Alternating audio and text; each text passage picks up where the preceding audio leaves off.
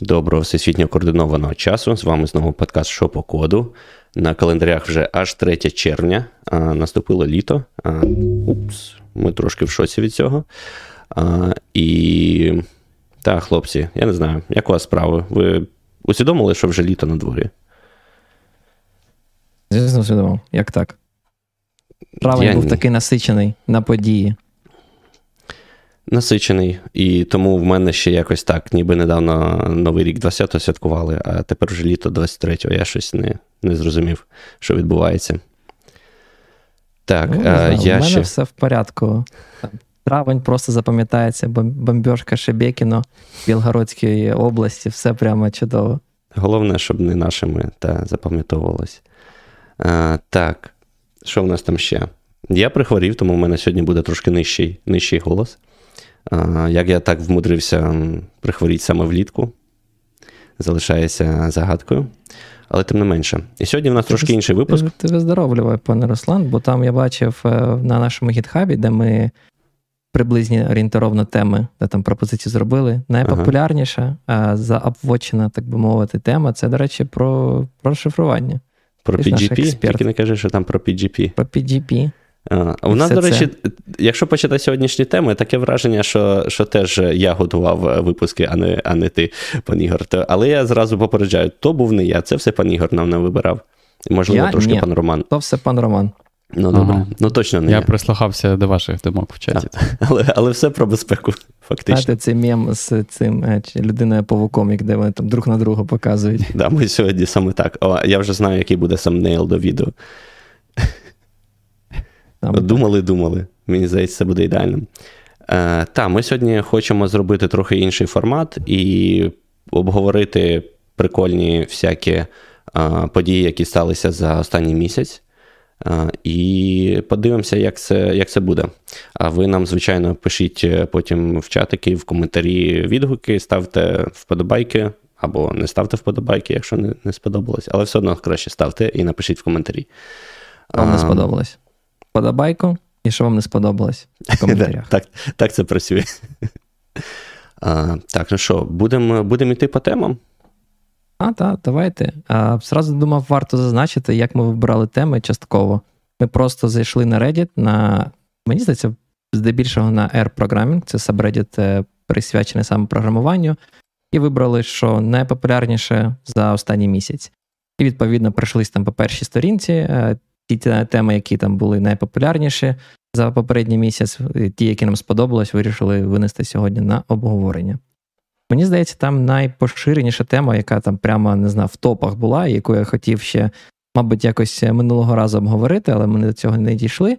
Була присвячена тому, що Google дозволив реєструвати е, серію, де там можна сказати, ланку нових, е, нових доменів. От, як вони їх називають? Top-level доменів? Top-level TLD? домен, так, TLDs. Тобто, от як існували там раніше com, org, name, там .me, тепер існує ще там .dat, dot, е, щось там ще, PhD. От, PhD. в мене багато питань по цим новим top-level доменам. Типу, е, який rationale, да? по, якої, по якому алгоритму чи за якою логікою вони вирішують, який новий TLD додати? Нам потрібно окремий top-level домен для кандидатів. е, Це наук? просто розумієш. е, Ну, я, я тобі розкажу, яка логіка.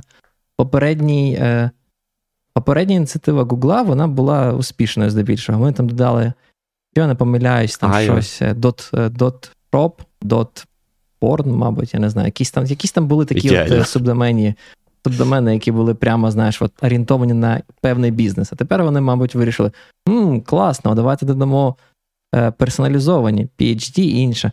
Але не в цьому прикол. А, мені здається, сама проблема домен, який, типу, викликав велике обурення серед it спільноти світової, це або там, не знаю, інфосеків, там, колег. Будемо назвати колег пана, пана Руслана. А, це zip-домен. Я, якщо чесно, взагалі трошечки здивований. Ну, типу, zip-домен, серйозно. Ну, навіщо взагалі його придумали? Яку він проблему повинен е, вирішувати? І до яких, е, скажімо так, чому, чому інфосеки світу не задоволені? Давайте зараз поговоримо. Ну, в Пане мене Руслан. питання не стільки до ZIP, оскільки все-таки до PhD, проф і фу домену. Ну, ну, якщо хтось знає, е, за якою логікою вони вирішують, все-таки а, ну, напишіть нам, бо, ну, мені цікаво. Ну, Я тобі розкажу, ну, типу, ну класно, коли в тебе є якийсь відомий там професор, і ти можеш у нього мати іменний, е, не знаю. Ну домен, так, там. але є якийсь, е, завжди є якийсь наслідок. так? І якщо в нас буде просто повно абсолютно лівих доменів, все ну просто напрошується на те, що. Ем, по-перше, ці домени, скоріш за все, досить швидко е, будуть. Е, е, як це? Кіберсквотери. Ну, кіберсквотери, так, як наслідок пошук нормальний, той же самий Google, мабуть, буде їх ранжувати нижче, да, тому що буде там багато всякого фроду, ну, просто трешової якоїсь інформації і такої, такої іншого. Тому не знаю, я розумію, що не одними там .com.org е, ну, обійдемося, але якось, мені здається, треба. Навпаки. Зараз ну, купа кіберсквотерів, позабирали, не знаю, класні домени. Е, там Робиш свій там mysoftware.com зайнято, mysoftware.org зайнято. Взагалі нема. Тут такий хоп, Google підвіз тобі пачку нових е, top-level доменів, і але... такий заберу собі. Просто ну, я б якось е, обережніше додавав ці домени і і менше, і якось обговорював би, чому, які треба, які не треба. А, щоб так, це так, якось в чому проблема? Було я не розумію. Я взагалі не розумію, чому взагалі не існують. Типу, давайте додамо всі домени. Хто е... хочеш, то й пиши. Ну, тому що зазвичай top-level домени вони мають якусь. Ем, вони є частина організації, да? бо домен це ієрархічна структура. Да? Якщо ти знаєш, що це, якщо це .com, це буде якась там комерційна компанія, скоріш за все. Якщо це .org, це буде якась там non-profit організація. Якщо це, це, це наприклад, вже ні. Якщо це, наприклад, е, е, .ua, то це значить буде обов'язково компанія з торговою маркою. Е, ну, За кожним доменом є якась якби якась логіка і сфера, яку він покриває. Так так в цьому проблема, що здебільшого воно вже не так ну, так не працює. Так, я не проти додати якісь нові домени, але але не просто будь-які всі. Ну, чому, ладно, в чому проблема? менше з тим. Давайте. Ну, Давайте. от зараз зараз побачимо, в чому проблема. Наприклад, на, на, е, з доменом ZIP. Так? А, Значить, там одразу кілька а, е, проблем з'явилися з е, цим зіпом. По-перше, те, що він збігається з популярним а, розширенням для архівів .zip, і, відповідно, креативні всякі не знаю, я б не називав це хакерами, але тим не менше, люди, які намагаються намахати інших людей, почали робити сайти, як нібито для там, архівації чи деархівації. Да? З камери, так. Наприклад, там був домен um, microsoftoffice.zip. Так, І ну, людина. А він виглядає, знаєш, як типу інтерфейс цього um, архіватора цього віндового. І ну, це чудовий спосіб там збирати дані, збирати файли, збирати е, логіни Новий для спосіб. Microsoft і таке інше. М? Та ні, це фіговий спосіб. Це, Ні, ти ти не розумієш, як це працює, значить, якщо ти думаєш, що це фіговий як, спосіб. Як це працює? Ти пускаєш на це трафік е, через всякі SEO і ну, і чудово. чудово так, все А навіщо тобі саме ZIM, якщо б це був би Microsoft Office Org? Або Microsoft ну, Office Тому що якщо в тебе сайт, який займається, ну, ти його робиш, щоб він виглядав, як ніби він займається архівами ZIP, то орг не дуже підходить. А ZIP чудово підходить. І, відповідно, в людини, яка там не розуміє взагалі, як працює до мене, як, наприклад, там, не знаю, мої батьки, якщо вони бачать Microsoft Office.zip, вони цілком можуть подумати, що це легітимний домен пов'язаний з Microsoft, а не просто якийсь рандомний домен. Таких я, людей, як ти розумієш, просто, багато. Ні, я просто не розумію, типу, а чому типу, Microsoft Office.zip повинен пов'язаний бути з Microsoft Office, а Microsoft е, Office.info не пов'язаний? Ну, тому що ти не е, тому що ти розумієш точніше, як працює доменна система, а абсолютно більшість користувачів інтернету ні. Ні, я більше про те, що чим, при чому тут ZIP до до компанії, ну, типу, до Microsoft. Ну, ну ти розсилаєш це в там, в email, в спамі, що там відкрите і... ось ZIP. Він тебе посилає на на сайт Microsoft Office.zip, і в тебе воно викликає менше ем, е, підозри, ніж там якийсь інший домен. Тому що ну, все ж логічно. Те, те це, коротше, менше. Там, типу, цікаво був інший. От те, що ти кажеш, розсилка, там так. більше був цікава проблема з автом... Е, в тих імейлах, які вміють автоматично URL робити клікабельними. Тобто раніше людина могла писати там якийсь тобі, умовно кажучи, імейл реально атачить реальний zip-архів, там, який називається, не знаю, там documents.zip. От просто не знаю, всередині компанії у вас якась там переписка в умовному Gmail. Ви відправляєте е, там. Ти пишеш там колезі листа, е, робиш атачмент, там додаєш цей zip-архів з назвою document.zip і просто пишеш в тексті, типу, подивись document.zip. Але ти не робив цей цей document.zip, це не є, типу, як посилання, ти просто вказав ім'я. І прикол в тому, що тепер, через те, що Zip став е, повноцінним е, доменом, е, умовні клієнти імейльні, вони можуть зробити його клікабельним.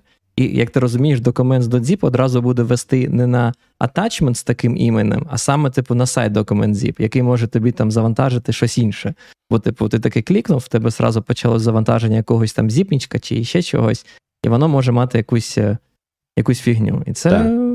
Це, це теж прикольно. прикольно. Ну, я ж кажу, ми будемо рухатись так е, по е, ескалації да, складності атаки, да, тобто просто придумати якийсь е, домен, який там пересічному користувачу інтернету виглядав би е, трошечки більш легітимним з DopZip, ну, вірніше, викликав би менше, менше підозри. Да, Це найпростіше. От, там Зробити клікабельний лінк в, імейлі, це вже трошки трошки більше. Ні, так, так, ні, так я ж просто про це кажу, що типу, це, це не те, що зробити клікабельний, ти його не робиш. Тобто за тебе це робить імейл-клієнт. Ну, ти, ну, ти типу, тепер це цьому... можеш використати це. Так, своїх. це типу саме офігенно. Це, що тобі потрібно, це зареєструвати домен а, з найпоширенішою назвою а, там, не знаю, zip архіва, якийсь там newfolder.zip, да, мабуть. Всі створюють new folder, додають файли і зіпують на Вінді. Це, це мабуть, найпоширеніше. Перевіримо, може, мабуть, є. А, Але мені сподобався там ще один а, спосіб використання цього діла, ще більш такий advanced. А, ви читали про той третій спосіб, що я там додав? Так, так, звісно, я з нього разом... почав. А, я, я, типу, ну, в смысле, я маю на увазі, що я про нього спочатку і почув, а, і потім вже почав читати про про інше. Давай, ага, розказуй. Так, там дуже прикольно. Він е, користується одразу кількома е, такими, як це сказати, лігасі в браузерах і взагалі в не знаю, в, в форматі URL. Коротше, взагалі, якщо ми подивимося на формат URL, так, ми там можемо вказувати username і пароль. Так, Типу там https slash slash, username, равлик, е, пароль і потім е, сайт. І загалом, отак можна було б логінитись на сайти. Так, Зазвичай більшість браузерів не хочуть, щоб можна було зробити, ем, ну, щоб цим можна було користуватися і, відповідно, робити лінки, по яким ви можете ну, в один клік залогінитись в якийсь сайт, да, бо це теж е, питання е, питання безпеки, і ну, дуже просто почати якось дурити людей і щось намагатися з цим зробити. Тому більшість браузерів це це ігнорують. І, відповідно, вони викидують все, що е, до равлика, і у вас залишається лише домен. Да, Тому те, що що після равлика, ми тепер можемо, наприклад, написати е, не знаю, google.com, равлик, bing.com, і браузер наш нас просто перенаправить на bing.com і викине першу частину. Е, Бо це, по-перше, частина, це ж credentials, типу по стандарту та, та, та. URL. Е, ну, credentials, які браузер ігнорує, скажімо так. Тобто, замість того, Ні, щоб використати. Він не обов'язково. Як... Якщо в тебе, ти наскільки розумію, якщо в тебе, наприклад, basic аутентифікація, то я впевнений, ти можеш. Ні, воно от я тобі кажу, браuz... ну, окей, можемо спробувати на якомусь сайті, але ці, типу, ну, браузери його відкидають якраз для цього. Ну. Написано було в сучасній у всякому разі. Я я майже Я спробував, до речі, в Firefox, і Firefox мені сказав, ти певен, що ти хочеш передавати, типу, Basic House. А, і прикольно. Було обрати а Chrome, здається, відкидає. І передав? Це мені цікавить. Якщо він спитав, а ти нажав, що хочу, він щось що зробив. Я нажав, я не хочу. Переходимо в лайвстрім. Е, це як ми там, знаєш, пишемо пишемо пробний сервачок, щоб. У мене щоб мене є просто такий всі сервачок, я зараз зараз спробую. Я бачив, в тебе є аліас е, на Python, да? Зразу запусти сервачок в будь-якій директорії. Ти Ні, до речі, не, не відкрив він одразу щось не розчехлився. Ну, якусь фігню мені, принаймні Firefox це зробив не зміг е, Basic аутентифікацію. Пароль пароль не забрав з цього. От. Ну так, але суть не в цьому. Е, саме по собі це не дуже багато нам дає можливостей, е, окрім того, щоб ну, якісь дивні URL-ки робити. Було б цікаво ще мати можливість вписати PES в початковий URL, тобто, щоб в нас були слеші, і щоб це виглядало як більш-менш адекватний URL. І тут спрацьовує трошки не дуже, тому що браузери слеш починають одразу сприймати як е, частину URL, і ну, його парсять відповідно. Тобто, оця фішка з тим, що у нас відкидається частина до равлика, вона в нас не працює. Але, виявляється, є баг в Chromium. Є Unicode. 2016 До речі, я не впевнений, року. що це так. баг. У мене є серйозні. Давайте розкажи, а потім розкажу, чому це не баг. Ну, е, скажімо так, це зарепорчено як баг, да? тобто є такий момент, е, проблема, не знаю, е, особливість поведінки, скажімо так. А чи вона ну, правильно навмисна чи ні, це вже питання для обговорення. Але суть в тому, що так, є кілька Unicode символів, які ну, візуально дуже схожі на слеш, але насправді не є слешом. І вони дозволяються в хостнеймах. І відповідно тоді ми можемо побудувати е, URL, який включатиме слеші, і зможе використовувати оцей от лайфхак так з використанням равлика для того, щоб ну, е, обрізати першу частину URL і просто переадресувати на домен, який вам цікавий. Ці слеші вони виглядають дуже схоже. Ну, в залежності від шифру, якщо у вас моноширинний шрифт, то трошки простіше відрізнити, так, але в браузері зазвичай в строчці адресній там не моноширинний шрифт, тому досить складно.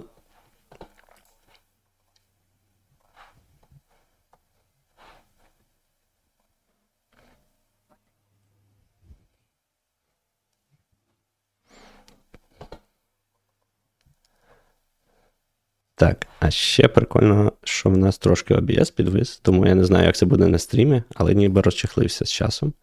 А, Що нам там ще не сваряться? Не сваряться. Стрім, я бачу, завис ніби. Це все роз... У мене розвис. Принаймні, стрім на Ютубі виглядає тепер розвиш. О, да, вже розвис. Окей. Знаєш, що, то, що це в мене в, там в одному з доків е, в самому OBS теж є ось URL-ки. Я тобі кажу, вони просто взривають будь-який браузер і будь-які, будь-яке віконце.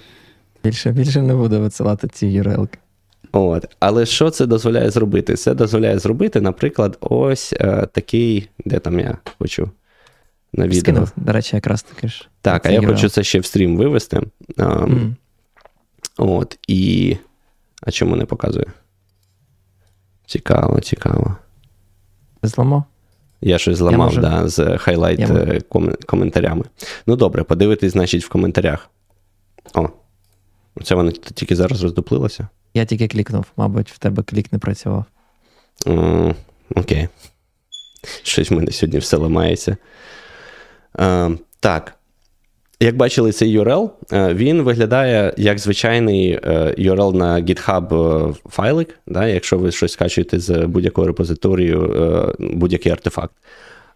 Але єдине, що там додатково, це равлик перед перед .zip. І ну, по вигляду цього URL вам здається, що ви попадете на GitHub, але насправді ви попадете на оцей домен там .zip, Да, тобто... 1.27.1 zip. Да, тобто, да, да, zip. Якщо типу ви купите якийсь цифровий домен, якщо ви купите якийсь цифровий домен на на, на zip, то ну, ви отримаєте трафік з таких з таких посилань.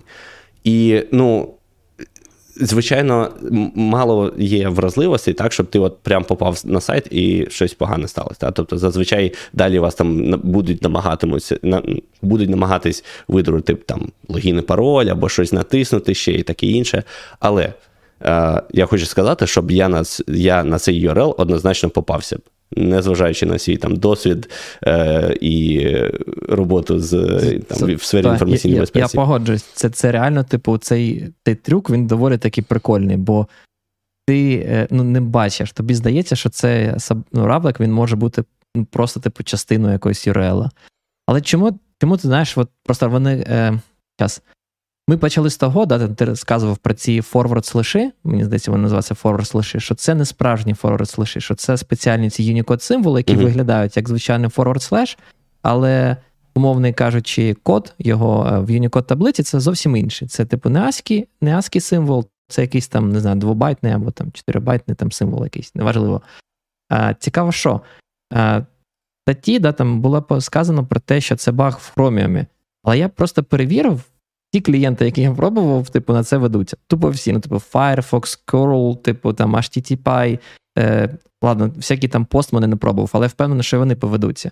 Мені просто здається, що в http специфікації е, взагалі нема знання про Unicode як таковий. Якщо не помиляюсь, то цей URL вона повинна бути Latin One, або там це якийсь там ISO 87, не пам'ятаю точної назви. Mm-hmm. Але це, типу, по факту ASCII символи, плюс там є якісь е, додаткові. Тобто воно якби е, сумісно з, з будь-яким набором байтів. Чисто гіпотетично ти можеш передавати там UTF байти, і чисто гіпотетично будь-який е, http сервер може трактувати це як UTF-8 байти. Але суто по стандарту це Latin One байти, які взагалі нічого не знають про Unicode.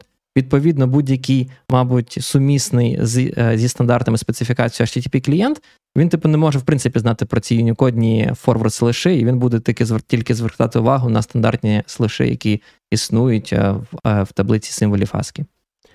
І оце от те, чому я не чому я не люблю оцей аспект безпеки, де ти от знаходиш такі якісь кончені edge-кейси і зліплюєш їх разом, щоб щоб це якось працювало для там, для вектору атаки. Бо ну, це ж це, ну, це реальна мерзость. Ну, от Те, що в нас оці слеші не не опрацьовуються, і оцей равлик, і от, ну, те, як це скомбіновано разом для того, щоб ну, з метою надурити користувача, ну, це дуже прикольно, так. Але ну, це ж реальна мерзость точ, ну, з точки зору, не знаю, дизайну, технічного і таке Пане інше. Роман, поділіться своєю думкою. Та я не тільки не зрозумів, чому до ZIP так приклепалося. Думаю, хто у 23-му році скачує ZIP-архіви? Ну, ці, І всі рав качають, так?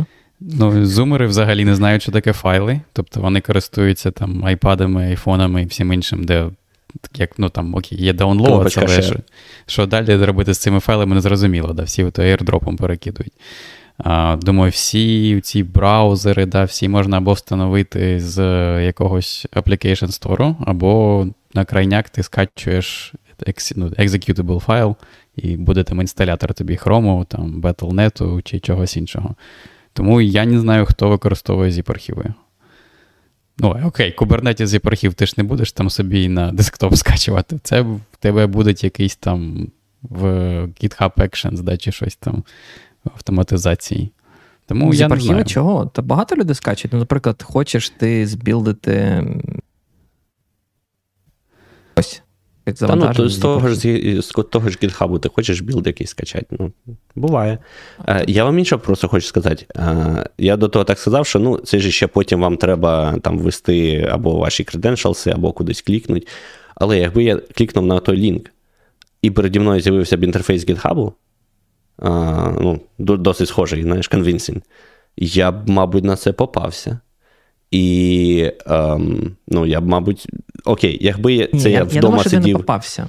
Знаєш, Ні, диви, якби я, думав, якби, ж... я, якби це було з дому, в, якби в своїй звичайній там локації, в звичайній сесії, мене б чомусь здивувало, що раптом GitHub взяв, вилганівся і і просить мене залогінити знову. Ну, Бо такого ніколи не буває.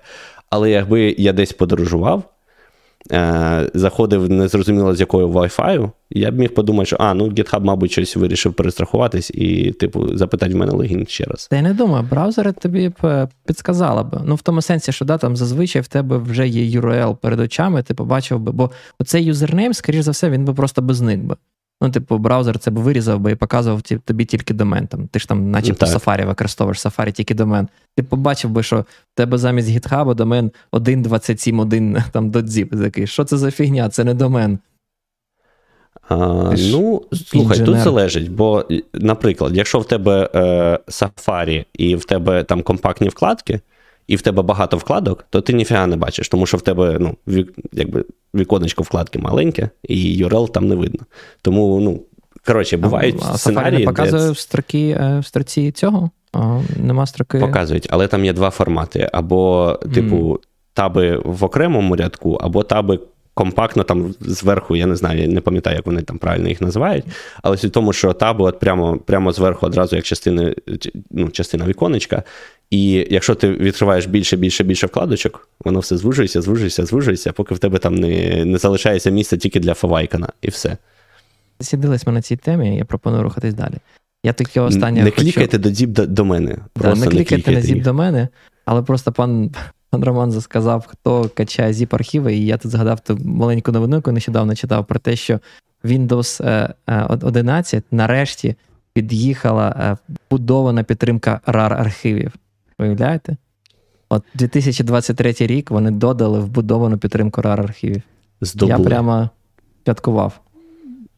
Слухай, я не знаю, чи в мене на Arch Linux є встановлений RAR архіватор. Думаю, що ні. Так. Але так, да, давайте рухатись далі. Що там у нас далі в списку? Я вам скажу, що у нас далі в списку. У нас далі в списку коментар е, пана Глюка з е, не пам'ятаю якого випуску, що Google Docs це говніще. Тому що я додав е, окремий окремий док в OBS, щоб мені було видно і темки, і все інше, весь наш стрім інтерфейс окремо. І в мене OBS зараз просто не знаю, глючить, і цей док глючить. Я натискаю е, клавішу, щоб помітити, коли коли ми переходимо на наступну тему, і чекаю там секунду, поки коротше воно все розлючиться, і і OBS е, оцей в Google Docs зробить, ну, внесе зміну. А там просто можна, хто не знає, в OBS можна робити доки, типу, щоб ну, просто браузерну сторінку якусь вивести. І ну, це це жах. Це жах, пане Роман. Доколі ми будемо це терпіти. На кухні скажу обов'язково на вівторок. Кажіть кажіть, нам, е, кажіть нам, якщо все зависне, да, щоб щоб, е, не знаю, щоб я закрив цей док тоді. Та, а я думав, що буде так працює. Так, е, наступна тема в нас е, цікава якась. Е, я так розумію, що, що вперше така історія. PyPI Про... продалось держдепу. Да. І тут wow. я був такий. Не держдепу, Department of Justice. Ну, ну ладно, Department. Це, це, знаєш, типу, якщо вони продали з Department of Justice, то держдепу вони точно давно вже продались.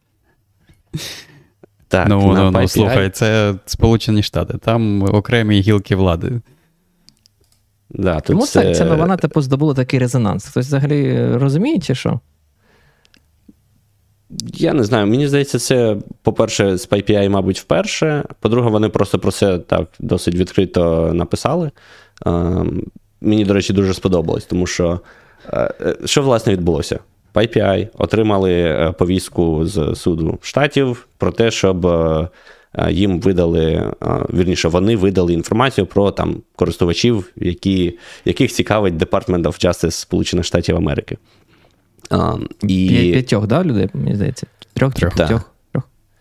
Так, і PyPI зробив блогпост про це. Ну, тому що в Штатах загалом, якби, суспільство дуже таке любить владу контролювати, так, і відповідно організації, якщо ну, відбувається така якась штука, особливо якщо це якісь там або нон-профіт, або публічні організації, так, якщо до них приходить влада, то вони якось ну, про це пишуть, тому що мало лі.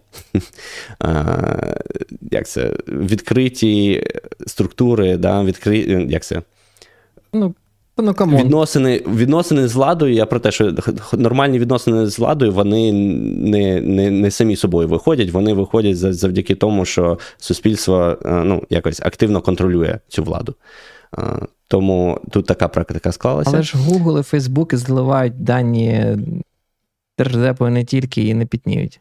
І ну, Вони вони не нон-профіт, і ну, PyPI це трошки інше. Мені ж здається, PyPI це ж, ну, типу, Foundation і взагалі Python Foundation це ж все нон-профіт. Нон-профіт, так, мабуть. От, ем, По-друге, це, мабуть, з ними там вперше відбулося. І е, вони дуже класно зробили, тому що вони описали повністю, як вони відреагували на це, і саме які дані е, впритул до конкретних SQL запросів, е, запитів описали всі дані, які вони надали. Ну, звичайно, не не конкретні дані, але ну, тип даних. Типу, ми віддали там владі інформацію про там, день народження, ім'я там, і т.д. і т.п. Ну і мені здається, дуже класна і прозора реакція. Там Вони описали, як вони на це реагують, що вони видають, і ну все. Якби інцидент має бути вичерпано, але е, я це хоч хотів, щоб народ там проголосував. Яка ймовірність того, що хтось з цих п'яти користувачів це кацапи? Ну, по кого б ще... голосувалку запустити. Треба якісь ще... голосувалки придумати. А там, до речі, в Ютубі є. Mm. Я ніколи не використовував навіть не знаю. Ставте, залишайте вподобайку під цим відео, якщо ви думаєте, що там були кацапи. І також залишайте вподобайку під цим відео, якщо думаєте, що це було не кацап. Так, а я насправді не дуже впевнений, чому е, чому це теж не було якогось такого резонансу. Типу, ой, в PyPI прийшли, е, запитали. Ну, звичайне діло. Як ти сказав, Google, Facebook, там і великі компанії, в яких багато користувачів е, роблять це регулярно. Ем, я знаю, що на деякі такі ем, позови за законом типу, організації не мають права їх розголошувати, і тоді тут користуються е, таким е, способом, як канарейку, типу, е, публікують. Типу, е, організація не може казати, коли до них прийшли. З питаннями, але вони можуть казати все, що завгодно до того. І відповідно, е, сайт, наприклад, чи організація ну, там десь на сайті на певній сторінці публікує, що там до цього часу там бла бла бла до нас ніхто не приходив, ніякі запити і таке інше. А потім, коли до них запит прийшов, вони цю ну, цю сторінку прибирають. І це індикує зовнішньому світу про те, що окей, до них прийшли. А, Я, якщо чесно, ну, оскільки не, не правом не займаюся, не знаю, в яких саме цих ситуаці... Е, в яких саме ситуаціях е, так робиться. Е, але ну, тут, очевидно, вони відкрито про це написали, тому тут якась інша історія. Ну і добре, ну, сподіваюся, що знайдуть всіх, кого намагалися знайти, і всім буде по заслугам. Я просто, да, мені також дуже сподобалось, що вони все це так подробно описали, що вони саме зробили, що вони саме видали. Але це, мені здається, такий показовий кейс, да, якщо це відбувається там в Сполучених Штатах і там API про це там перший раз заявив, то, як ми вже сказали, то, скоріш за все, всі інші стучать постійно і нічого просто не розповідають. Але мене більше непокоїть, що точно так же ці всі multinationals, де вони працюють там в різних країнах світу, там, де не не така не правова держава, да, там, а десь там Російська Федерація, там Китай, Північна Корея, там, та я не знаю, навіть навіть такі там, як Турція, Туреччина чи Бразилія, да, там. І думаю, точно так само вони там видають, по-першому, мабуть, поклику там держави, да, там, там, де є підконтрольний комусь суд, і про різних там активістів, журналістів, всю інформацію, скоріш за все, зливають. Ні, ну слухай, в принципі, якщо ти знаходишся, якщо твоя legal entity, блін, я навіть не знаю, як це. Ну, типу, компанія, умовно кажучи, зареєстрована і функціонує на території якоїсь держави, то вона ж має під. Е, підкорятися законам цієї держави. І, скоріш за все, там позов від суду це достатній. Ну насправді це виглядає як достатній привод для того, щоб здати якусь інформацію частково. Але. Звісно, цікавить, і який масштаб, коли до тебе приходить там, умовно, хтось з держави, і взагалі без суду. Просто просто кажуть, я там, умовно, з ФБР, або ну, там з ну. турецького ФБР. Дайте мені інформацію на цього типа, і тобі на, тримай, ось. Такі листи мен... писав. Да, мене оце і лякає трохи. Ну, те, що там, як це. Думаю, я не цікавлю там жодну з цих там держав, там моя особа, але Це таки є різні. Та, да. Є одна держава, яку ти цікавиш. Так, блін, да, це, коротше, тупо страшно, як на мене. А, І якось хотілося б, щоб ці компанії, да, там, якщо вони в них є там цінності з приводу там свободи слова і всього іншого, щоб вони там, наприклад, робили, виходили там, да, там свій бізнес виводили там з таких країн, а не продовжували, типу. Так розумію, дуже багато компаній е, через це люблять обирати Швейцарію, бо вона, типу, на упередження, е, не підняє, не підкоряється багатьом там установам. Е, саме для цих от сервісів, які якусь е, зберігають приватність про тебе. Вони там прямо пишуть, що якщо буде якийсь швейцарський суд, який надасть mm-hmm. позов на те, що треба надати інформацію про певну особу, вони це зроблять. Але принаймні там умовно юрисдикції там США або Європейського Союзу, начебто там нема. Mm-hmm. І вони прозорі. Там всі ці протон-мейли, VPN різні, вони там часто базуються. Але oh. маємо, що маємо. Давайте рухатись далі. Тема себе вичерпала. Не викор... Я не скажу не використовувати PyPI, я скажу використовувати е, нікнейми, вигадані імена. Е, можете починати мене називати пан Артур. Я не думаю, якщо чесно, що це допоможе. Така анонімізація. Допоможе. Але, Такий пан да. Артур і імейл, да, там, типу, Ігор, да? Равлик щось. Менше з тим. А, Так, ні, ну це, звісно, не підходить взагалі. Я намагаюся позакривати все, що можна, щоб в мене OBS трошки роз, роз, ем, розгрузився. Але Тому це щось... тобі просто треба перейти на Arch Linux і все стане краще. А, Звичайно, звичайно, знаємо ми ваші, а, Або ваші рішення. Оновити свій ноутбук в тебе ж застаріли. Ти вже скільки? Другий рік користуєшся. Так, треба треба прошку купувати. На, на Linux е... таких проблем нема, бо під Вейландом в OBS ці доки, в принципі, додати не можна. Нема доків, нема проблем. Ну, Це такий, до речі, досить тепловий підхід. Якщо якщо машина не повертає праворуч, то вам і не треба, щоб вона повертала праворуч. А, так. так, ну що, пропоную рухатись далі. Далі в нас тема знову про про PyPI, але вже менш про, про закони і більше про безпеку, можна сказати. Але вона мене, якщо чесно, розчаровує. Хочеш розказати? О, да, ну, роз, ні, ні, розкажи, чому вона тебе розчаровує. Ну, типу, давай так, я скажу, що PyPI просто випустили блог-анонс про те, що вони е, заставлять всіх розробників, які, точніше, мейнтейнерів пакетів е, на PyPI, обов'язково включити для себе двохфакторну аутентифікацію. Бажано використовувати якісь е, security ключі по типу YubiKey, або, типу, хоча б е, використовувати там класичні ці TOTP, тобто аутентифікатори, які у вас там на телефонах е, існують.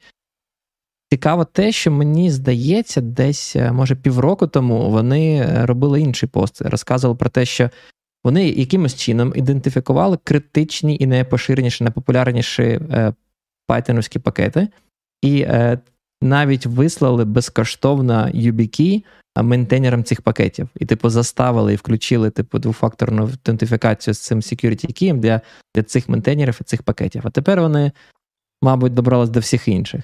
Мені, до речі, тоді ще здивувала ця вибірковість, що вони такі, типу, от ми ідентифікували там, не знаю, розробника фласка, значить він критичний, треба вислати.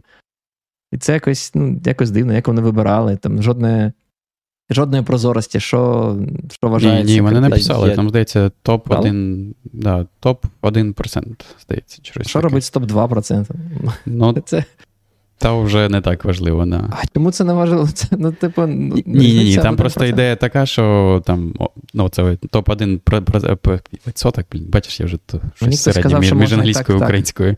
Да, Топ-1 відсоток це, типу, пакетів завантажується там 99% часу. Типу. Всі інші 99% пакетів, типу, ну не те, що нікому не потрібні, але завантажуються набагато більш рідко.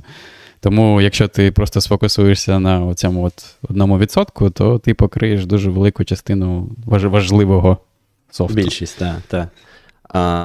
Чому мене це розчаровує? Е, PyPI, ну, молодці, звісно, що зробили це. Та? Мене розчаровує загалом стан справ е, в індустрії, так? бо на дворі 23-й рік, е, і ми до сих пір бачимо е, там якісь, е, ну, те, що компанія всім викатує е, двофакторну автентифікацію як як новину. Та? Тобто, Хоча, в принципі, вже давно зрозуміло з безпекою паролів те, що ну, не має бути, в принципі, якоїсь нової, не знаю, якогось нового сервісу, нового застосунку, в якому б це не було з самого початку ну, вбудовано.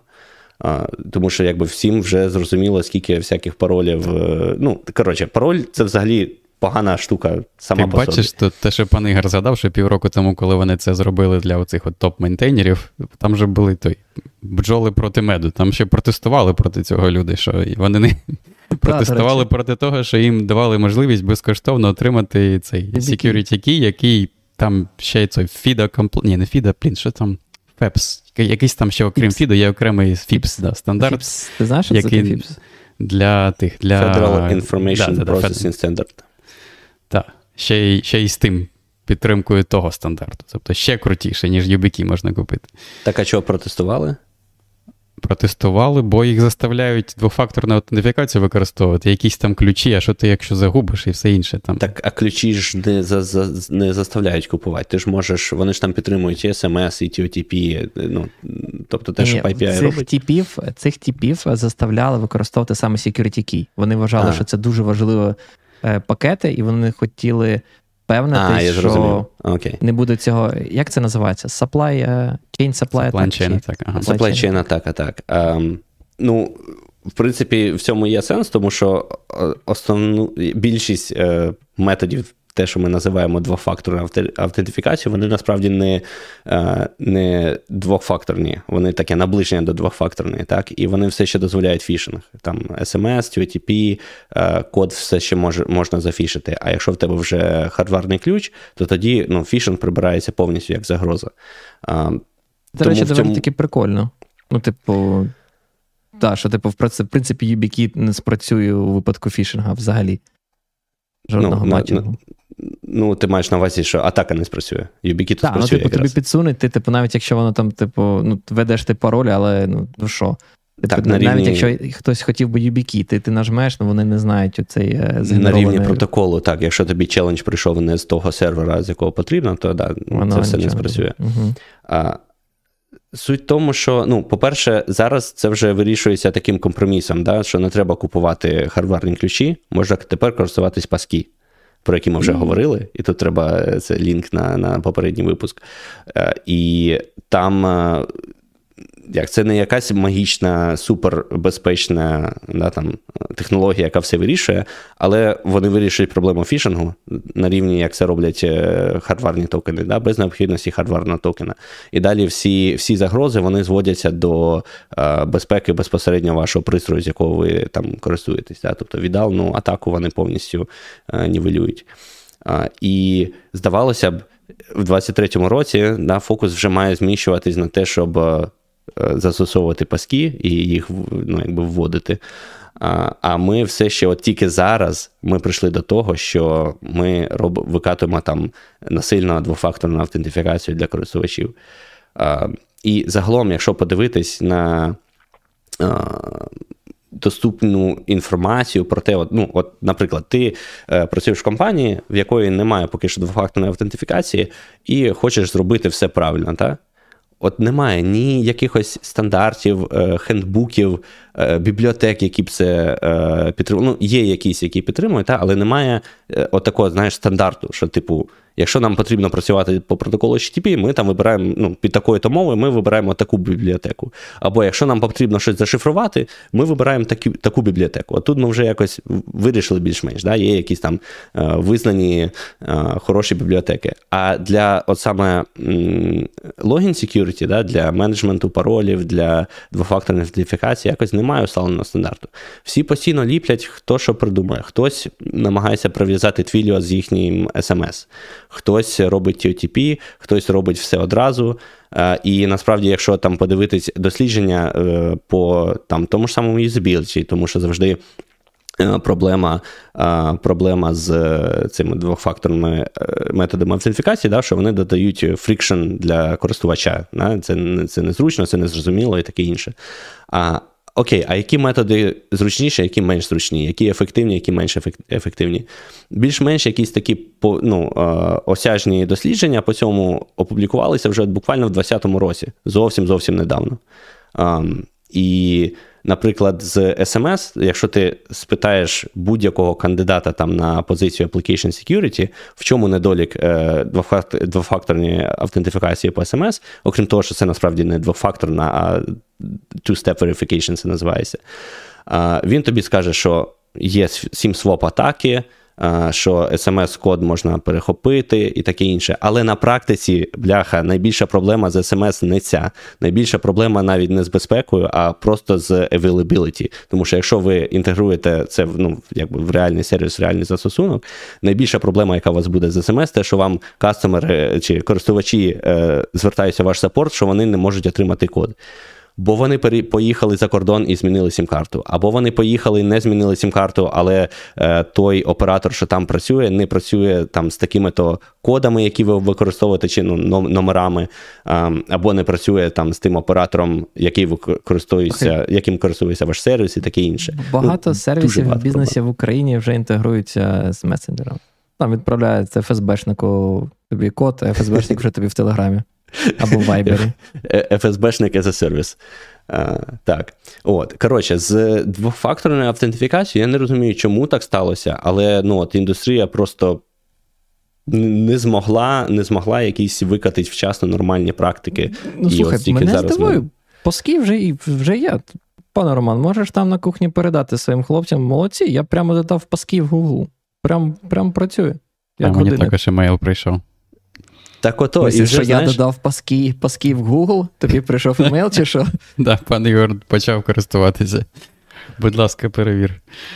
Поки ми більш-менш розбиралися з тими існуючими методами двофакторної автентифікації, як з ними розібратися, як їх використовувати, тут вже є паски, які, в принципі, ну, мають відмести взагалі необхідність саме двофакторної автентифікації, бо вони тепер якби комбінують і пароль, і це, е, і ну, другий фактор, і це буде якби один фактор проблема. достатньо безпечний. М? Паски і браузери це проблема. В Firefox вони досі не працюють. Ну, На жаль. Тож проблема Firefox. Ні, але я маю на увазі, це. Працює. Це, мабуть, працює, да. В Safari працює. Це ж Apple, вони ж там одні з перших Саме, так, да, вони там пушерили це точно. Так. Ну, але я думаю, це з часом вирішиться все-таки. А, І це проблема, яку простіше вирішити, бо це просто треба в одному браузері додати функціональність, да? а не всі сайти в світу звісно. оновити. А, Тому. Ні, ну, типу, прикольно насправді. Частково, мабуть паски, там всі діла, але мене, типу, непокоїть, що він цей паски зберігається в мене по факту в девайсі. Що якщо втрачу цей девайс? Mm, ну, до того, що кілька, він, він, В тебе він, кілька девайсів. Ну, в смысле, Apple девайс в мене один. Він зберігається так, тільки в Apple Keychain, цей дурацький паски. Ну, в тебе ж може бути ще якийсь там, не знаю, Chromebook е, або Surface, або ще щось. Ну, в тебе щось іще буде або від Google, або від Microsoft. І що тоді буде? Ну, так вони ж теж зберігають паски. Вони, ну, ну вони, в смислі, ну, типу, якщо я зберіг на своєму телефоні паски, то Apple, да, от зайшов, додав до Google, там, генерував паски, все це діла. Воно ж зберігається в Apple Keychain. Ні Microsoft, ні ну. Google про цей паски не знає. Я втрачаю а... цей девайс і все. Получається, ні, я так ну, ти... більше не бачу. Ти ж можеш залогінитися з іншого девайсу, на якому теж буде паски. Інший, але буде. Пан Роман, у нас Ні, ну, мені, значить, попередньо треба було додати інший девайс і інший паски. Ну, тут таке: ти ти або залогінений з одного девайсу, і якщо ти його втрачаєш, то все. Або так. ти залогінений з кількох девайсів. І так. ти можеш тоді відновити доступ з одного, з якого ти все ще залогінений.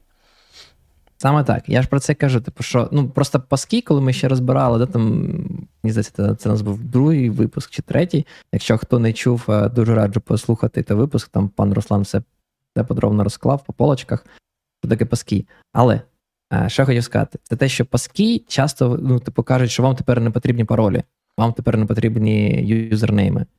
А, І відповідно, якщо ти просто створюєш новий аккаунт суто з паскієм, і в, на одному девайсі, і потім цей девайс використовуєш, щоб залогінитись на своєму лептопі, бо там же ж може бути така підтримка, що лептоп тобі згенерує QR-код, а ти вже типу зі свого девайсу там відскануєш той QR-код і зможеш типу аутентифікувати доступ, такий як е, ну, е, з, з лептопа. То в тебе по факту один тільки паски, який е, як доступ до цього аккаунту. Ти втрачаєш девайс. І більше не можеш. ну, Ні, так ти можеш, ти коли логінишся з нового девайсу, ти можеш на тому девайсі згенерувати паски. Там он, пан Глюк правильно підказує, передивися випуск, там все все ми про це обговорили вже. Мене типу не спитав. Ну, типу, я не згенерував паски. Може, це Гул не питає, я не знаю. Але просто кажу, як є з Гуглом. Ну, окей, ідея, скажімо так, юзабіліті така. Звичайно, що там, можливо, не всі реалізації вони ще підтягнулися і і, все правильно роблять, роблять, але ну, на рівні дизайну самого протоколу, якби це передбачено. Тому я думаю, такі Ні, в смысле, моменти на рівні дизайну протоколу нічого не передбачено. Ти просто можеш згенерувати 2, 3, 4, 5 пасків. Але ну, по так. факту вони кажуть тобі, що паски ти не можеш генерувати в браузері на лептопі, тільки на девайсі, типу пристрої Apple iPhone, Google Android чи якийсь там, не знаю, Microsoft. Ну так, Windows. тому що вони використовують е, вони використовують е, ці екосистеми там в Apple це Keychain, в Android це там щось своє, так. в Microsoft щось своє для е, безпечного зберігання е, цих пасків. І в тебе, відповідно, вони синхронізуються в межах платформи. Тобто ти там можеш е, засинхронізувати між своїми Apple девайсами ці паски, тому що, що вони в тебе в Keychain. Я ж тобі кажу, типу, проблема не вирішена. Якщо тебе він один, то ти нічого не можеш зробити. Тобі потрібно або мати інший девайс, ну, там не знаю. Google Вирішення Phone. мати його не один. Ну так, як як і з Києві. У нас ну, багато типу... людей з двома телефонами ходить. Так, ну при чому тут? Ні, ти не, ти не зрозумів. Ну, от в мене он лежить iPad, MacBook а, і ну, типу, iPhone. Ну, Це, всі живуть Або в тебе може бути Apple. лежати там Microsoft Surface, е, там Android і ще щось або телефон від від Microsoft. Ну. Що робить тим, хто не користується цим ширпотребом? Я думав, жити, пана Глюка є на це відповідь. Жити без пасків. Страждати, якось... страждати. Так. Так, Знаю, що нас там мені, далі? мені здається, ця історія просто не до кінця продумана, паролі нікуди не зникнуть, ви все одно будете ні, мати вона просто паролі. Не, вони просто не подумали аккаунтів. про тебе. Та ні, ну це, це, це, це правда проблема для всіх. Ну, типу, серйозно. Це тільки проблема для людей на Арчі, бро. Сорян. Ні, та чого тут Арчі? Ну, типу, не знаю, тільки людей девайсів. Типу, багатьох там з Apple екосистеми тільки iPhone. Ну, типу, навіть навіть якщо не знаю, бо там не знаю, батьки, наприклад, можуть там MacBook взагалі не користуватись і iPad. Ну, типу, телефон є і є. Використовують вони, наприклад, паски. Що робить, вони втрачають. Ну, а який в них телефон? У них буде або Android, або iPhone, який ще буває. Ну, а потім телефон. вони переходять на iPhone, і що робить? Ти ж паски не забекапиш, мабуть, ти ж не можеш взяти з, з, з Apple. Ну, ти один раз злогінишся через QR-код і все. В смислі, тобто, якщо ти втратив свій iPhone, то потім потім ти обов'язково повинен Та, купити причому тут... Ладно, ми ми кругами ходимо. Я пропоную рухатись далі. Ти не відповів на моє питання. Ти йшов Я, від ти, питання. Ти, ти не сприйняв відповідь на питання. Так ти не дав відповіді. Ну, то я ж. Окей. Кажеш, що типу декілька девайсів. Я тобі кажу, є підтримка бекапів чи як? Он, да, Пан Люк каже, для більшості людей по факту буде YubiKey в клауді. Ну, можна і так. Ну, казати. типу, в, в якому? Спрощено. В Apple чи чи в Google? От ніхто не скаже. Кожному, да, там... В кожному свій. Ну, це є три екосистеми, і кожна екосистема має своє, своє свій солюшн. В Windows це один, в чи там Microsoft, в Apple Добре. інший ти, механізм, і вони в межах мені... цієї екосистеми. Я розумію, ти можеш мені відповісти на питання. У людини є iPhone, там у мами iPhone. Okay. Втратила новий iPhone. І я кажу, давай купимо тобі тепер Google, е, не знаю, фон, чи як він називається. Я купую цей Google фон. Що робить? Я тепер ну, не можу не мати доступ. Ну, навряд чи Google фон вміє в Apple Keychain сходити. Правильно ж, не е, вміє. Е, ти, І навряд чи ти, я можу завантажити Keychain. Ти да, можеш або через будь-який пристрій е, компат, який сумісний з тою екосистемою, в якій ти був, якщо це був до цього Android, то значить тобі треба mm-hmm. в Google аккаунт залогінитися з якогось девайса, який підтримує, типу, е, цей паски, і він засинхронізується, а потім вже зайти з айфону в даному випадку. А в мене а, не буде ти... Е, проблеми куриці яйця. Ну, типу, дивись, я е, втратив паски до свого гугла. Як я залогінюсь туди? Ну, типу, Google ну, зараз якщо до, паски. Якщо до Гугла, то, мабуть, так, але Google підтримує не лише паски, Google все одно все ще там має пароль і купу інших способів відновлення. Я ж про це кажу, що типу паски, виходить, повністю не заміняють. Все одно залишиться у вас е, пароль. Ні, ну там так само і, окей, може, ти там. факторка. Е, ти так само втратиш е, доступ до своєї бази паролів, стукнешся головою, забудеш пароль і і таке інше. Ну, типу, да, можна придумати сценарій, в якому ти якби не, не маєш доступу. Але якщо, типу, в тебе є кілька девайсів, то все, в тебе все окей. Ну і рекомендується мати кілька девайсів. Ну, і в більшості людей є кілька девайсів. Ну, не знаю, в мене батьків там телефони тільки, наприклад. Ну, окей. І вони пам'ятають пароль? Ну, типу, password manager для цього існує. І, типу, якщо буде інший device, там, типу, я пам'ятаю за них пароль в password manager і. Я можу ну, ввести от, на іншому от так device і. Само. У мене так само, тому, типу, проблема вирішується таким так, так просто не вийде. З passkey ми буде ну, складно. Тут мені цікаво, чи можна їх backup ити, бо це, типу, дійсно цікавий момент. Якщо їх можна там завантажити і якось там, типу, потім за restore ити в іншій екосистемі, то це було б прикольно. Треба новий випуск passkey. Так. Між passkey між екосистемами вони не мігрують, так, але ну, ідея в тому, щоб ти просто створив в кожній екосистемі свої паски.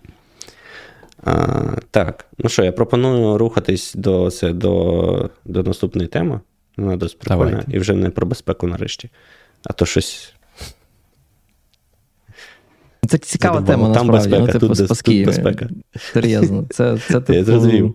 Е, е, пану Ігору треба було бути тестувальником і цим юзабіліті експертом. Е, придумувати всі edge ну, типу, Не хочеться втратити доступ до якогось сервісу потенційно. Бо, типу, ну, це це дійсно зручно, типу, коли в тебе є там умовно, де там пароль як план Б там з двохфакторної нотифікації security key. Ти можеш типу security key перестати таскати, там зберігати вдома в сейфі, умовно кажучи, бути як план Б, і всюди використовувати паски для безпечної аутентифікації. Але Але, типу, все одно ця необхідність мати пароль і умовний security key, вона в мене зберігається. І от мені цікаво, типу, як це вирішується саме проблема. Ну, Чи може Паски взагалі знищити паролі і старі підходи? Ну, так, Поки що я може. не бачив. Поки що. Ну, Ідея в тому, що з часом, коли вони достатньо розповсюдяться, що типу всі сервіси їх підтримуватимуть і таке інше. Е, І ну, то, там прям є якби roadmap, та, як можна відмовитись повністю від паролів. Ідея, коли достатньо екосистеми, достатньо пристроїв їх підтримують, то ну, вони тобі замінять паролі, і сайти в ідеалі з часом будуть відмовлятись від паролю. От Google, наприклад, вже дозволяє, якщо в тебе є паски, він дозволяє зайти по самому цьому паски без пароля. Це я от перший розумію, етап. Але я можу залогінитись все ж таки по паролю. Так, так, так. Ну, ладно, я ж кажу, це так, перший це давай, перший давай етап. Так, я потім... тобі дам список список питань, які в мене є до цього юзабіліті. Якщо ти хочеш, можемо зробити окремий від випуск, де ти мені розповіш, Q&A. як я не прав, як я не правий і чому паски це, типу, яскраве яскраве да, майбутнє, а я буду розказувати, чому чому це це ні. Це шаг Добре, вперед, але все одно не відмовились. Давай, зробимо окремий стрімчик. Ми вже наговорили майже на годину. Так, а я кажу, тільки... треба рухатись далі. Рухаємось далі. Яку тему дивитись? Може, ще одну і все, чи хочете все ж таки по Я всім? думав, да, я думав про HTTP query, е, про новий метод. Об, це швиденько обговорити. У мене насправді особливо немає якихось е, штук. Е, можу так в двох словах зазначити і, про те, що де там цей консорціум HTTP Working Group вирішили написати таку специфікацію. Так розумію, вона досі в статусі е, чернетки, вона не прийнята. Але вони пропонують додати новий цей HTTP метод або HTTP verb, який називають, який називається query. Тобто це такий не get, ну, типу, вони кажуть, є проблема а, наразі. Про get, він там, типу, параметри може приймати тільки через так звані query параметри. Query параметри мають певний ліміт. Там більшість HTTP серверів, коли там і отримують всі ці. Ем, HTTP протокольні там хедери, вони там мають якийсь буфер, там, не знаю, 8 кілобайт чи щось таке. І вам потрібно, щоб ці query параметри обов'язково в нього там вмістилися. Бо якщо не вміщаються, то зазвичай такий request там, типу, режектиться зі словами, я не пам'ятаю, який там HTTP код, там щось типу request, там, URI, long чи, чи щось таке. Вони кажуть, ну тобто. Люди хочуть передавати більше query параметрів, більше, ніж 8 кілобайт. Давайте додамо е, такий метод, який дозволить робити як начебто get, але реально payload query передавати в боді. Ну, типу, по типу, як е, request post може приймати ці, я не знаю, як вони називаються, multipart, да, там, типу, кейп штука, або ну, взагалі незалежність, який контент type. Це може бути і plain text, і JSON, і взагалі що хочете. І от вони пропонують додати такий query. І мені цікаво, це це дійсно проблема. Тобто люди, людей часто не влазять query параметри в URL. Це, типу, в час е, існування gRPC і масової міграції на GraphQL е, в людей query параметри не вміщаються. Так, GraphQL тепер можна зробити через той, через цей квірі і передавати тіло запросене через пост. Так. Сюди. Ну, строго кажучи, е, get з тілом запиту раніше можна було робити, просто це типу поза стандартом, тому нема гарантії того, що воно е, що воно підтримується. Цими серверами, так. І тут, я так розумію, ідея така сама. Це переважно для того, щоб мати якийсь стандартний спосіб, який гарантовано ну, має має підтримуватись. Так? Бо ну, якщо в тебе. Ти от кажеш, там, що не вистачає комусь квірі параметрів, так е, часто може бути таке, що URL ну, динамічно якось генерується. І там, якщо ти багато параметрів вкажеш, не знаю, там в інтерфейсі ти там багато галочок поставив, по яким фільтрувати, і це все конвертується там в URL query. Так, і ну, так і можна на це назбирати здоровий квірі, якщо він ну, не генерується динамічно. Ну, ні, ну звісно, звісно, можна, але, типу, ну. не знаю, як на мене, дуже складно собі уявити. Якщо чесно, я просто ніколи. Ну, типу, гіпотетично, в мене є такий use case коли да, коли може не генерувати дуже багато квері е, там, з великими даними, але це гіпотетично і дуже непрактично. Тобто, скоріш за все, буде якийсь інший спосіб, бо все ж таки заставляти навіть е, генерувати е, таким чином, ну, якось якось дивно. Якось ну. Це цікаво, бач, е, ці стандарти. Е, чи вірніше органи, да, що роблять стандарти, я рідко бачу від них, знаєш, якісь ем, дослідження юзербейзу, так би мовити. Тобто, наскільки це реально проблема, скільки е, там серверів в світі стикаються з таким. Я розумію, що це складно зробити. Ну, Це легко зробити в межах там однієї корпорації компанії якоїсь. Та, Наприклад, Google може по собі там таку статистику зібрати. А оці всякі комітети не можуть. Тому я так розумію, це трошки. Е, працює не статистично, знаєш, по там об'єктивним даним, а по word of mouth. Да? Тобто хтось десь сказав, що от, там є така проблема, незручно, треба якось вирішити. От вони і вирішують. Um, Зазвичай люди да, роблять пост і тоді передають тіло там, але пост у нас е, він не небезпечний для кешування не ідемпотентний, да, тому це трошки порушує семантику. А тут вони хочуть зробити новий е, новий метод е, query, який буде вважатися е, типу, безпечним і депотентним. Я от тут не дуже зрозумів тільки той факт, що вони тут явно навмисно ніяк не проговорюють формат тіла. Тобто ти туди можеш писати ну, що завгодно. А як вони тоді вирішують? Ну, типу, як вирішувати, ідемпатентний він чи ні? Типу, знову ми до тієї проблеми, ну, що ми обговорювали так, з GraphQL. Слухай, і, да, і get може бути не ідемпатентним чисто в теорії. Це ну, так, просто так. такі. Ні, я маю на увазі, ну, по по гету ти дивишся по по урлу. Типу, це той самий запит чи не той самий. А тут Але, типу, ти сервер, ж, але типу, реальна ідемпатентність, ти, ти типу, дивишся не по значенню контента, а по тому, як сервер відпрацює. Типу, сервер може піти і щось, не знаю, в базі даних щось виправляти а, ну, на кожен гет-запит. І тоді це вважається на увазі, що він має. Тобто, в тебе фактично.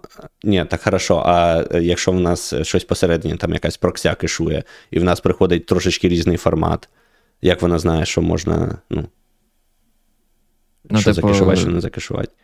Е, е, а що ти маєш на увазі інший формат? Е, ну, наприклад, ну, так же, як от... ти на URL-параметри дивився, думаю, ти дивишся на контент, е, на на, на контент, бо ти можеш використовувати ну, URL, цей URL-параметри мають чітку структуру і і формат. І там, якщо в тебе один параметр відрізняється, то це вже інший URL. А от тут, наприклад, вони. І мультипарт е... це можеш вважати параметром. Типу, мультипарт, да, оцей, він же ж має певний ордер, типу, кожен параметр. Або я Там, там про це написано, до речі, там написано, що має бути семантично однаковий запит.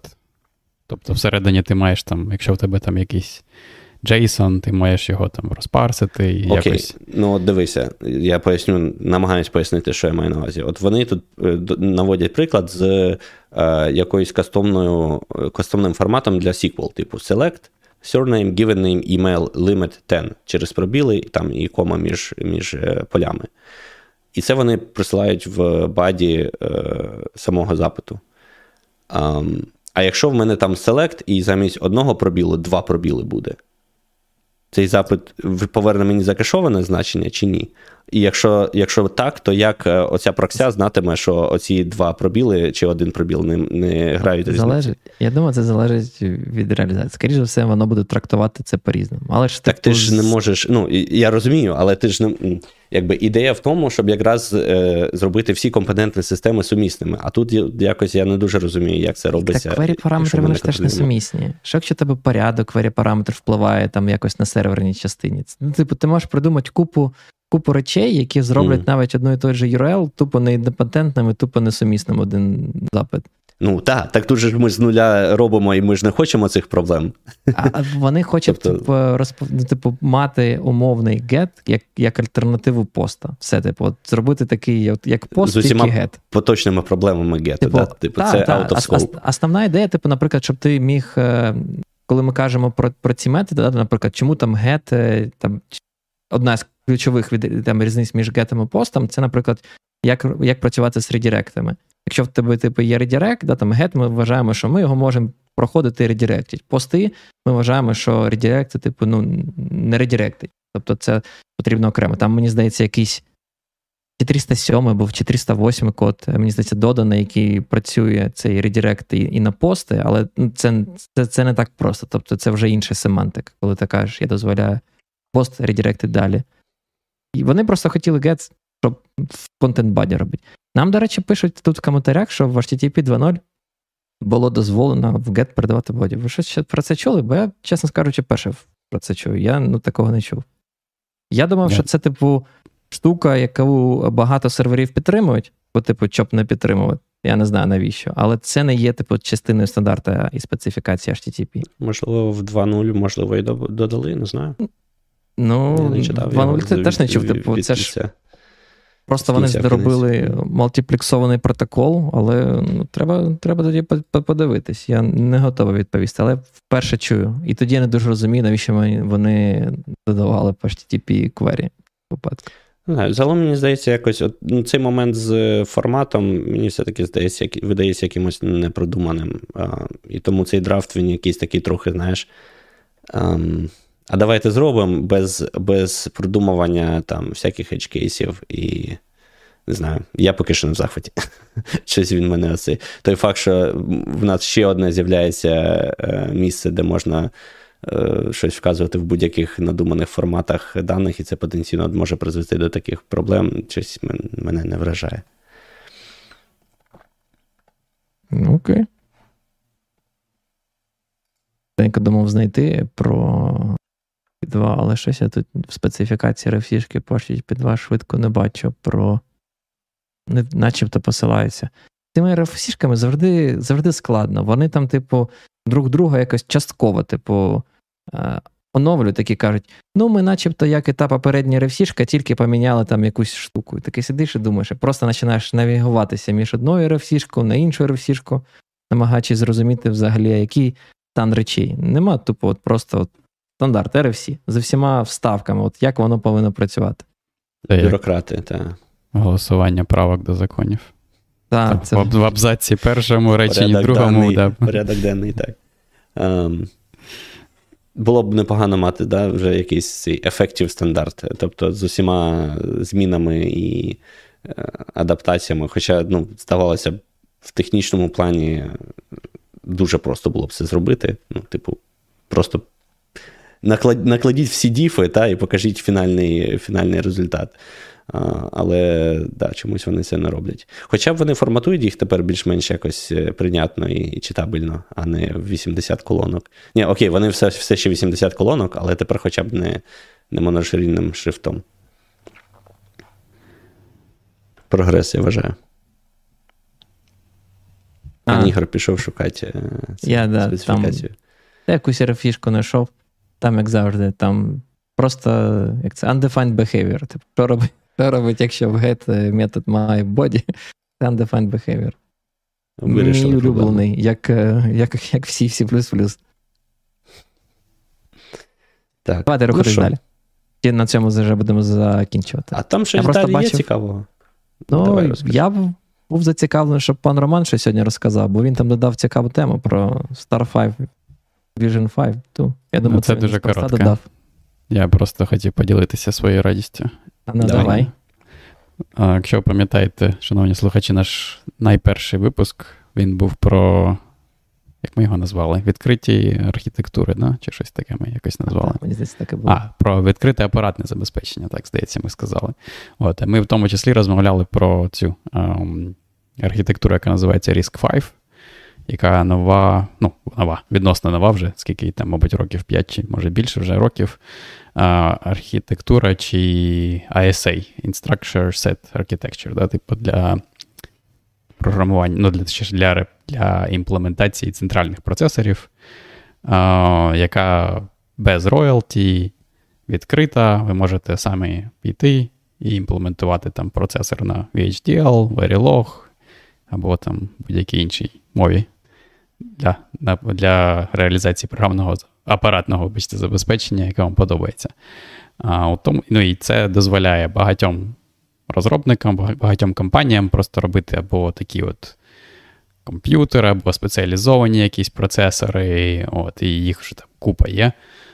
І в тому числі є такі, типу, як клони, не клони, альтернативи для Raspberry Pi. От, І після того випуску я пішов, коротше, і на Kickstarter підтримав один проект такий.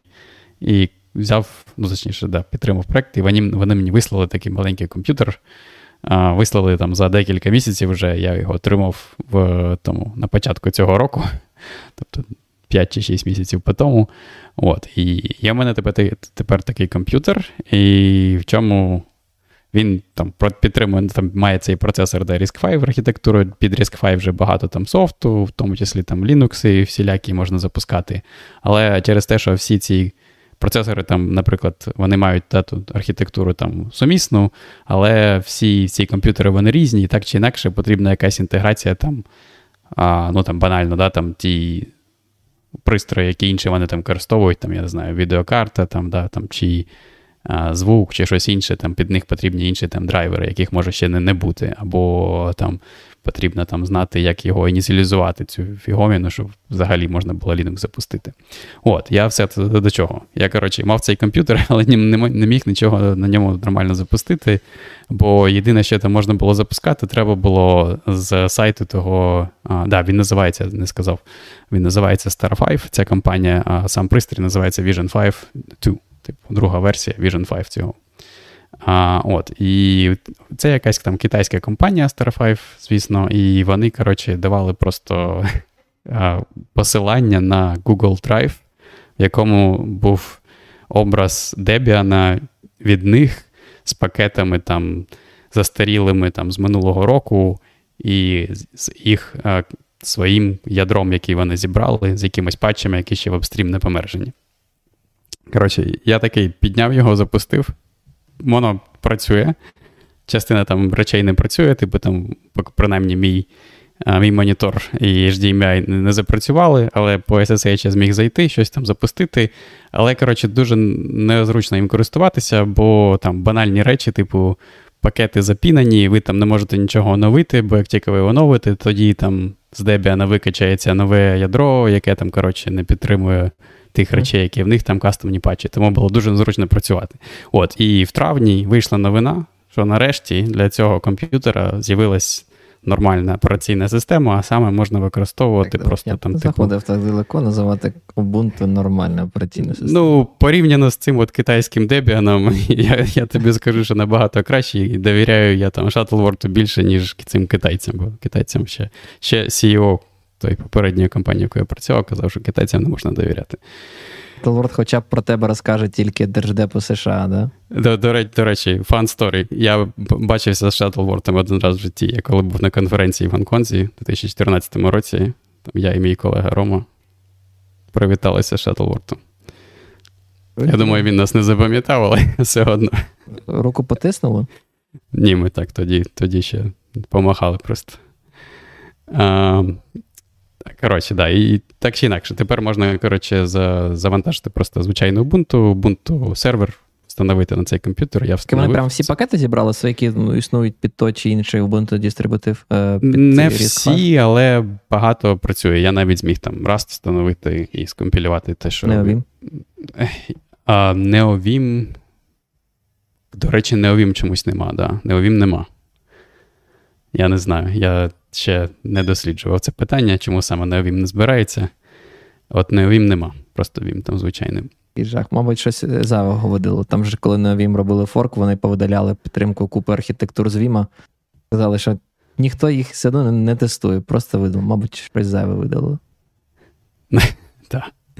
Да, там он, я побачив коментар від пана Глюка, як про патчить Arch 5 Star 5, да, і там от Чому мене мене так це радує, це те, що є нормальна Ubuntu, бо я, коротше, коли запустив той китайський Debian, там деяких речей не було, і там дуже застріле ядро, і коротше, навіть таких речей, як банальних, як е, той NF-Tables, я не міг е, свій фаєрвол налаштувати, і треба було перезбирати ядро. І, блін, це я не знаю. Я от перший раз перезбирав ядро за, мабуть, років, я не знаю, 8 чи 10. От, і, А Ubuntu встановив, і все працює з коробки, і не треба цим е. займатися. Коли будемо перевозити наш з тобою Pet Project на Там можемо. Postgres, Postgres там є, Nginx є, це тільки Neovim нема, але да, Rust є, і то можемо можемо збирати. Neovim. Neovim ну, не є обов'язково. Ну, да, просто роздеплоїть, написати на сервері. Доколі будемо платити копійчину DigitalOcean. Так, то, коротше, така маленька новина, але все одно приємна. Це це прикольно, бо на, ну, насправді, да, там, якщо розмовляти про Arch, навіть про більш мейнстрімні ці маленькі комп'ютери, там як Raspberry Pi, мене харить, що нема Arch Linux під Raspberry Pi. Там є якийсь проєкт, який називається щось Arch Linux ARM чи чи якось так. але вони, так розумію, беруть пакетну базу, вони якби там Arch Linux сумісні, але це не є Arch Linux. Тобто це окремі типи, це окремі типи збирають там ту пакетну базу під ARM. Ну, ні, це не не, не ті вайби, не ті відчуття. Тому простіше да, там на тому ж Raspberry 5 теж використовувати Ubuntu. Я, до речі, саме її використовував. Так, але під ARM, коротше, набагато більше, ніж під RISC-V всього. А під RISC-V ще, Да, ще більш важко знайти. Але да, з'являються всілякі речі. А, Ну, і я думаю, це найголовніше, це що можна да, використовувати замість Raspberry 5 для вашої там мультимедійної системи, вашого домашнього серверу чи будь-якого іншого, або просто, якщо вам хочеться погратися з цими. А, Я не знаю, з асемблером RISC-V, або подивитися, як там ми от з паном Ігорем хотіли подивитися, як там працюють ці атомарні інструкції по-різному, і чи є там різниця між різними memory ordering і подібними речами. Якщо, Або якщо боїтесь, що да, там ФСБшник з Телеграма вискочить на ваш комп'ютер і заберете його запускати Телеграм на цьому RISC 5 токенці. Багато багато є use cases. Але це так, да, класно. Вітаю, що тепер не страждаєш з операційною системою. Мені дуже подобається. Тепер можна використовувати як нормальний сервер. Година 15. Думаю, я пропоную, пропоную закруглятись на сьогодні. Окей. Тема, до якої я готувався, ми не будемо про неї говорити. Та, Можемо наступний випуск про неї зробити. Що ж. Я думаю, може на випуск не натягне, але може ми щось інше згадаємо. Ти про аутич хотів? Так, да, там, до речі, да, я просто ми не будемо обговорювати, але я лінк посилання залишив там, тому якщо комусь цікаво. О, це цікаво. Я думаю, що можна буде потім пошерити в цьому, може, ні? Або а, говорити, а, або да, пошерити давай, в каналі. Давай, я так і зроблю, я тоді в канал так. закину. Ніштяк, буде класно. Що, на цьому, на цьому все? Будемо казати, дякувати всім, хто нас дивився і слухав в прямому етері наживо, а також тим, хто буде дивитися нас в записі наших. Е, да, Треба нагадати, що не забувайте підтримувати Збройні Сили України. Донатьте грошенятко на на те, щоб, типу, горіло в Белгороді та Кібєкіно. Це все дуже-дуже класно. Тому да, не забувайте також ділитися посиланням на цей канал, на наші випуски. Ставте вподобайку, залишайте ваші коментарі, пропонуйте теми для наступних випусків. Вони доступні на нашому гітхабі, коду. Там є така функціональність, як е, дискусії. А, І до нових зустрічей. Дуже дякую всім.